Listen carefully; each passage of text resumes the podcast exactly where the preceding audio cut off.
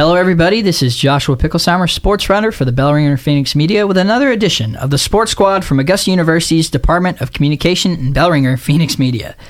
Today, the Sports Squad will discuss the Augusta University men's and women's cross-country teams, AU volleyball, and the Jaguar men's golf team.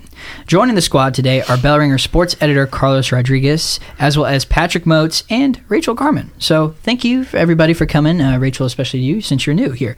I say that we go ahead and get it started with talking about cross-country and y'all's meet that y'all just had this weekend, the eye-opener in Spartanburg. So Carlos and Patrick, go ahead and talk to us about how y'all did as a team and everything that went on over the weekend.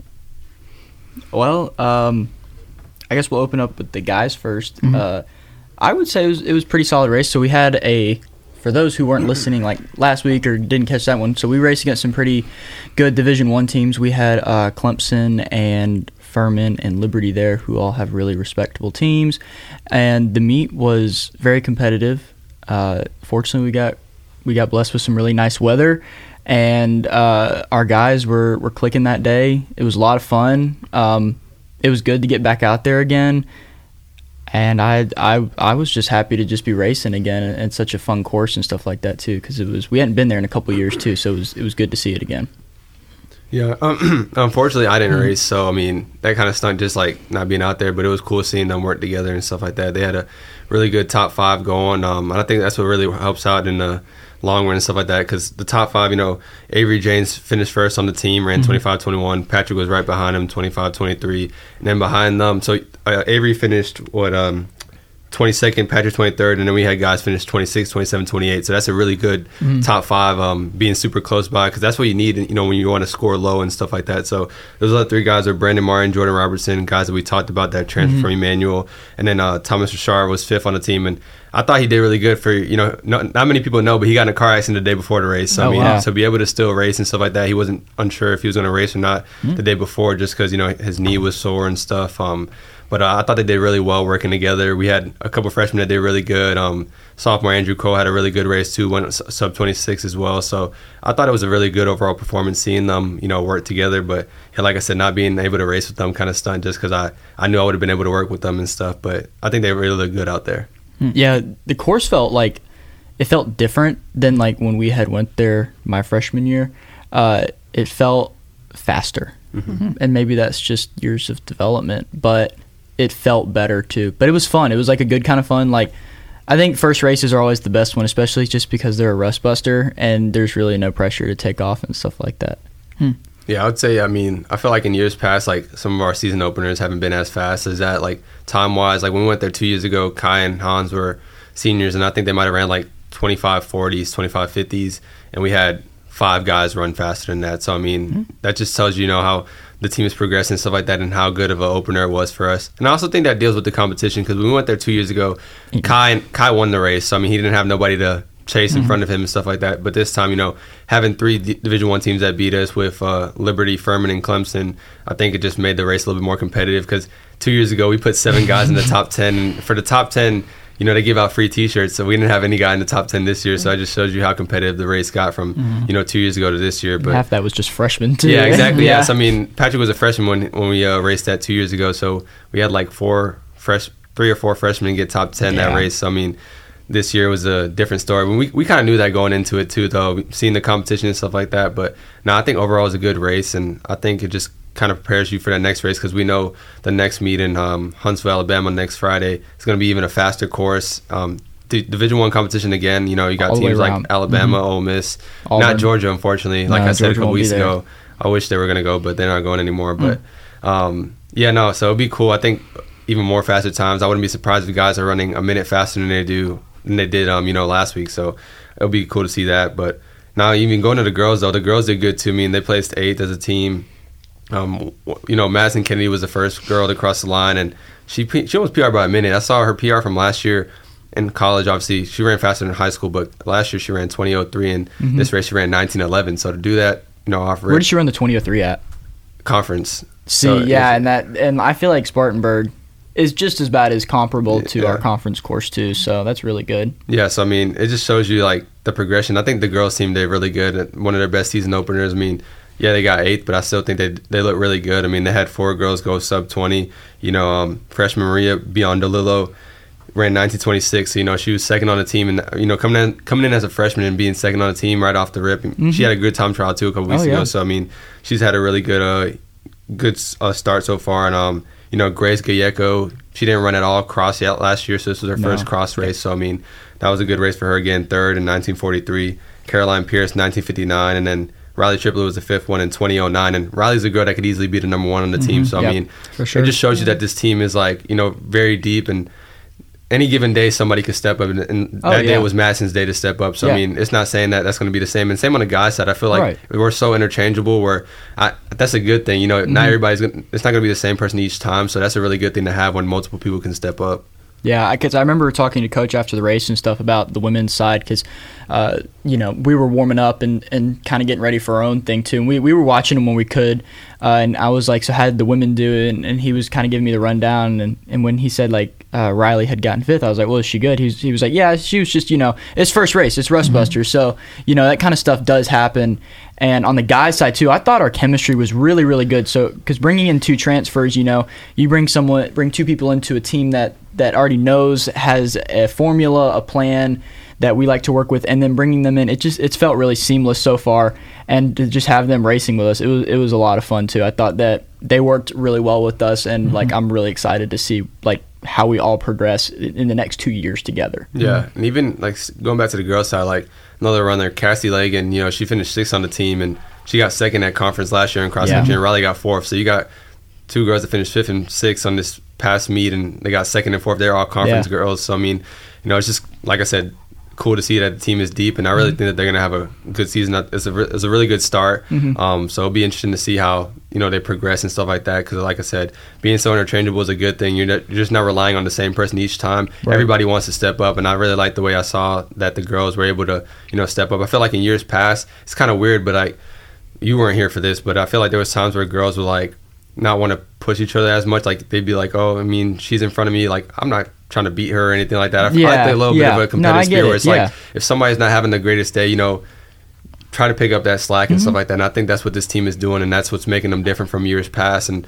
I really think they're going to have a really good year, and I think if they keep that same energy and same mentality, that they'll, you know, probably have one of their best conference finishes, and you know, hopefully regional finishes in the past couple of years. Absolutely. And with as young as they are too, like just seeing them step up like the way they did was really, really impressive. Like they've made leaps and bounds over the years too, and it's good. Like I know Burgamy's got to be sitting there thinking like, all right, cool stuff. Like one of our older, more experienced girls, just because everybody's human, is having just kind of a day.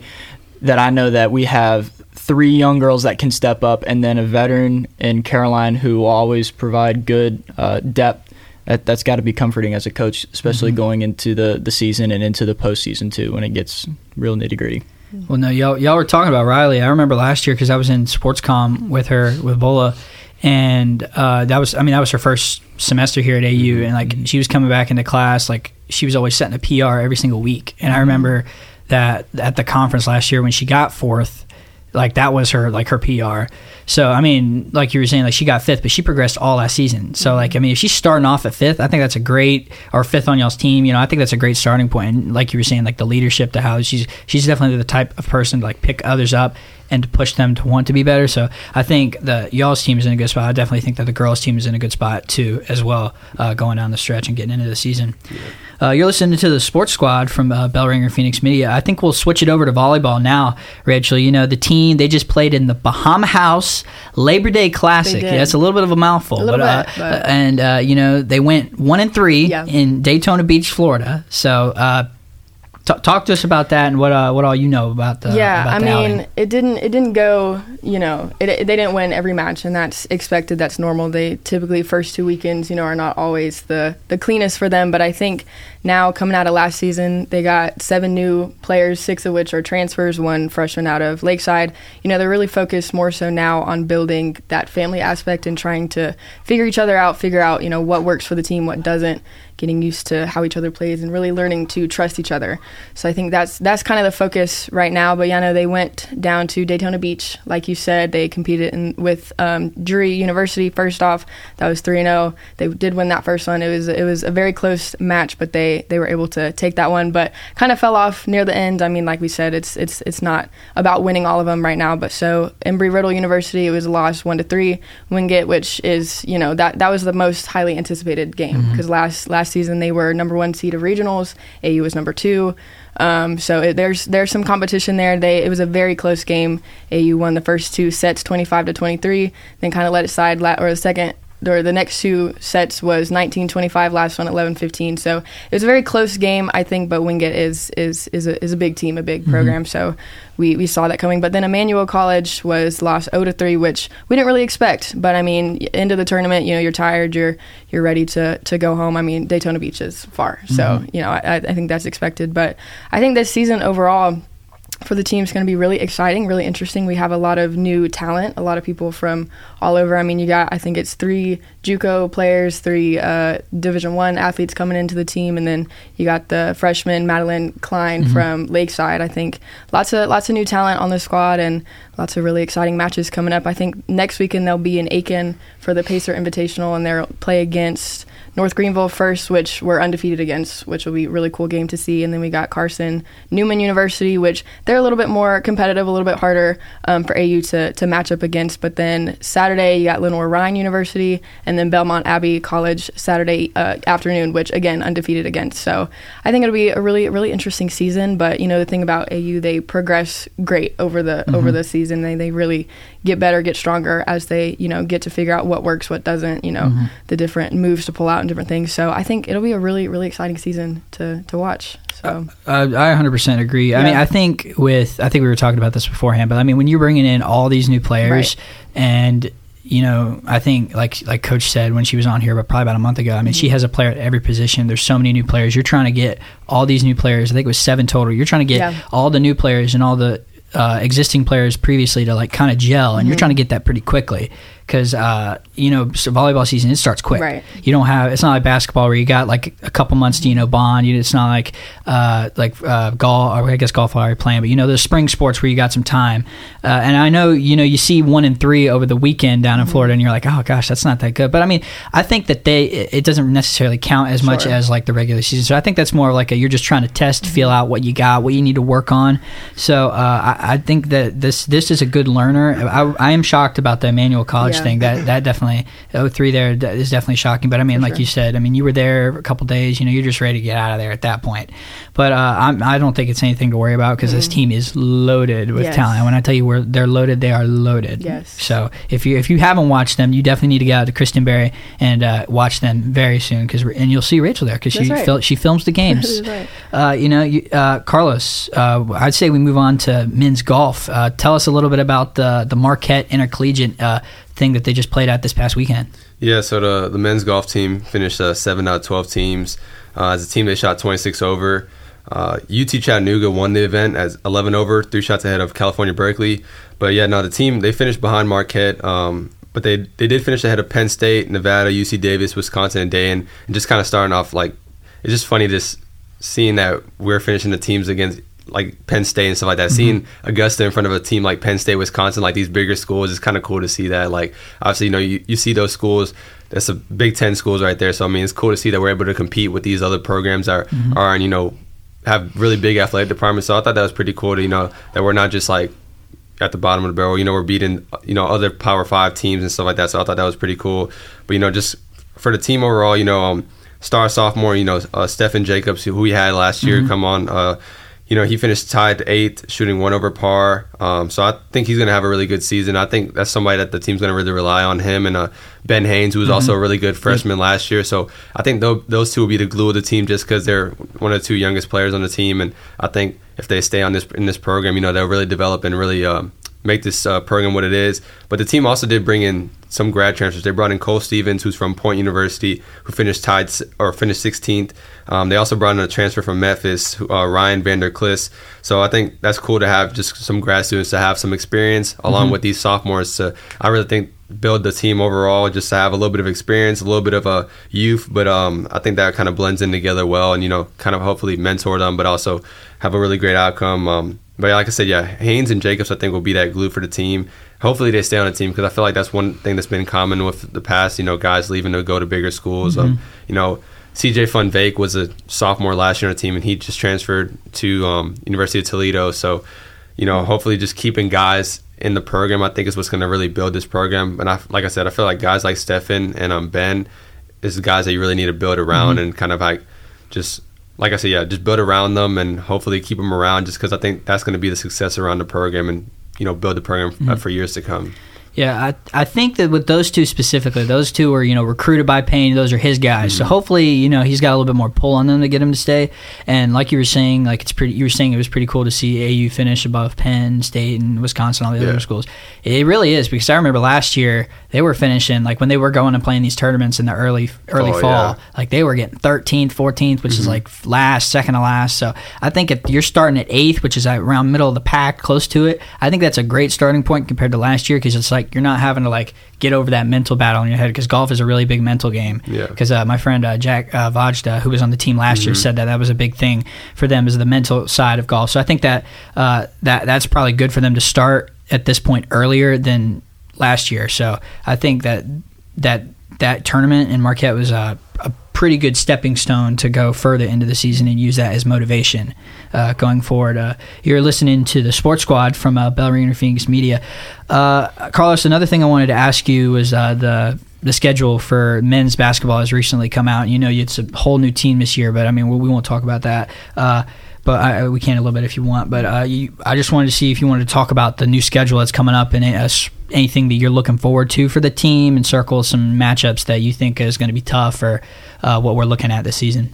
So, I mean, obviously, you know, they opened up the season with an exhibition game against Georgia Southern, October 20th. It's a really cool game to open up with. Unfortunately, I won't be able to go to, just because mm-hmm. it's the day before our conference meet, so I'm kind of bummed that it's scheduled for that day, because I was really looking forward to that. But I think it's cool because, you know, David Vitti, you know, senior on the team, who will get to go back to his old school where he transferred from. Mm-hmm. So I think that's cool. You know, he gets to play them. I kind of wish that they would have scheduled this last year, because I wish I would have seen like Tyshawn Crawford, you know, be able to play mm-hmm. them, because he was also from Georgia Southern. But I think it was with those Division I teams that are kind of scared to play against, you know, the teams from last year and the year before that, just because how dominant, you know, the team was the past couple of years. And I feel like now that, you know, all that senior class from last year is gone, it's like more like, okay, yeah, we'll play y'all now and stuff like that. I guess Georgia Southern also does have a new coaching staff. They hired one of the Alabama assistants, so I think that he might be open more to that too. So, but no, I think it's cool that they'll get to play Division I team. It's always cool when a D2 team can play against a Division I team, and we mm-hmm. haven't done that here in a bunch of years. I think the last time we did it was when they beat South Carolina back in 2018. So none mm-hmm. of us were students here. So I mean, that's kind of crazy to see that the last time we played a Division I opponent was that long ago. But no, that's cool to see that. I'm excited to see some of the new guys on the team. You know, they got that center transfer from St. Bonaventure, Max and Madison. You know, it's technically kind of going to be Tyshawn's replacement, so it'll be kind of cool to see how he kind of fits into the team. They got a couple of freshmen that are looking good, some transfers as well. I'm really excited to see how Chris Britt pans mm-hmm. out. You know, he had a really good freshman year last year. I mean, he's an undersized guard, but he doesn't play like it. You know, he plays like he's been there before and stuff like that. So I really love his energy, so I'm excited to see him play, especially having I think he's going to have a big year too. Mm-hmm. I expect him being in that starting lineup just because how physical and just the energy he brings. Always excited to see Jaquez Kirby just because of his athleticism. I think, you know, as somebody mm-hmm. that's a fan favorite in Christenberry Fieldhouse mm-hmm. just because he's the one that's going to throw down those crazy dunks and stuff mm-hmm. like that and get everybody hyped. So, you know, hopefully he has a healthy season because I know last year he kind of had some ankle injuries and stuff like that. Mm-hmm. So there was times where he wasn't, you know, performing those highlight plays and stuff like that. But, you know, I'm excited to see how the team pans out and stuff like that because obviously that's my favorite season, basketball season, mm-hmm. when it comes through. So I'm always in the gym and stuff. So I'm hoping for a good season. I'm ready to see matchups for them against Aiken because I think Aiken's probably going to come in as a favorite and win mm-hmm. the conference just because, you know, they made it to the regional final last year. They beat us 3 times last year. I think they didn't really lose anybody. I think they might have lost one guy that transferred to a Division I school, but they, for the most part, looked like they were bringing back everybody. So I think that will be a challenge. But I'm ready to see how the team, you know, takes on the challenge of playing their first season without, you know, the Fantastic mm-hmm. Four from last year. Yeah. What do you think about North Georgia? And North Georgia's a good team too. I mean, because they brought back the PVC Player of the Year. What's his name? Frank Champion. Frank Champion. I was trying to remember his name. So, I mean, they brought him back, and obviously, him and Tyshawn had a couple battles that were good last year. I think he'll be dominant. I still think UCA can probably be the favorite going into it. With North Georgia probably second, I'd say, they probably put Augusta third, or I wouldn't be surprised if somebody votes him fourth or anything like that. But I could see top three right now. But hopefully, they exceed the expectations and stuff like that. And, who knows if they are able to compete with Aiken and stuff like that. I hope so. I honestly would love to see that just because, like I said, people are probably looking at this year being a rebuild year and not really expecting much out of Augusta, but it would be cool to see if they're able to, bring home another conference championship. I'd love to see that. Everybody at Augusta would love to see that too, I bet. Yes. All right, Patrick, we're going to wrap up the show here with a little bit of the Braves talk. You got your Braves hat on, and I do. After the weekend that they just had, I can tell that you probably want to say a little bit about the team. So, I think we'll just limit it to the Dodgers series. How about that? We'll do that. Braves, they played the Dodgers in a 4-game series over the weekend. They beat them 3 games, 3 out of the 4 games. Talk about how you feel right now as a Braves fan and what you saw that you liked over the weekend. I think as a Braves fan and the rest of Braves country is extremely happy right now. Oh, I'm ecstatic. It was great to see that. Wow, that was phenomenal to see. Because there was like 2 nights when we took the first 2 games, they were like, I was like, oh, we're definitely gonna lose this one. They're gonna lose it, and then they didn't.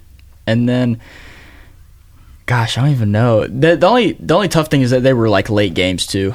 So you have to stay up to watch them. But I definitely enjoyed the matchup between Acuna and Betts because, like we were talking about, it was gonna. I don't know if it was gonna be decided through the series. I still don't think it has been, but I think people were getting so high on the Mookie Betts train for winning the MVP, and I feel like Acuna through the series kind of reminded people like, hey, I've been the front runner for the MVP this entire year, and I'm still that guy. So don't forget about me. Yeah, he had a grand slam. He hit 3 home runs in 3 games in the first 3 games. 30-60. And then he hit that home run. That's the third hardest hit home run like in the stat. Did you see that picture where Mookie was like he had that look on his face?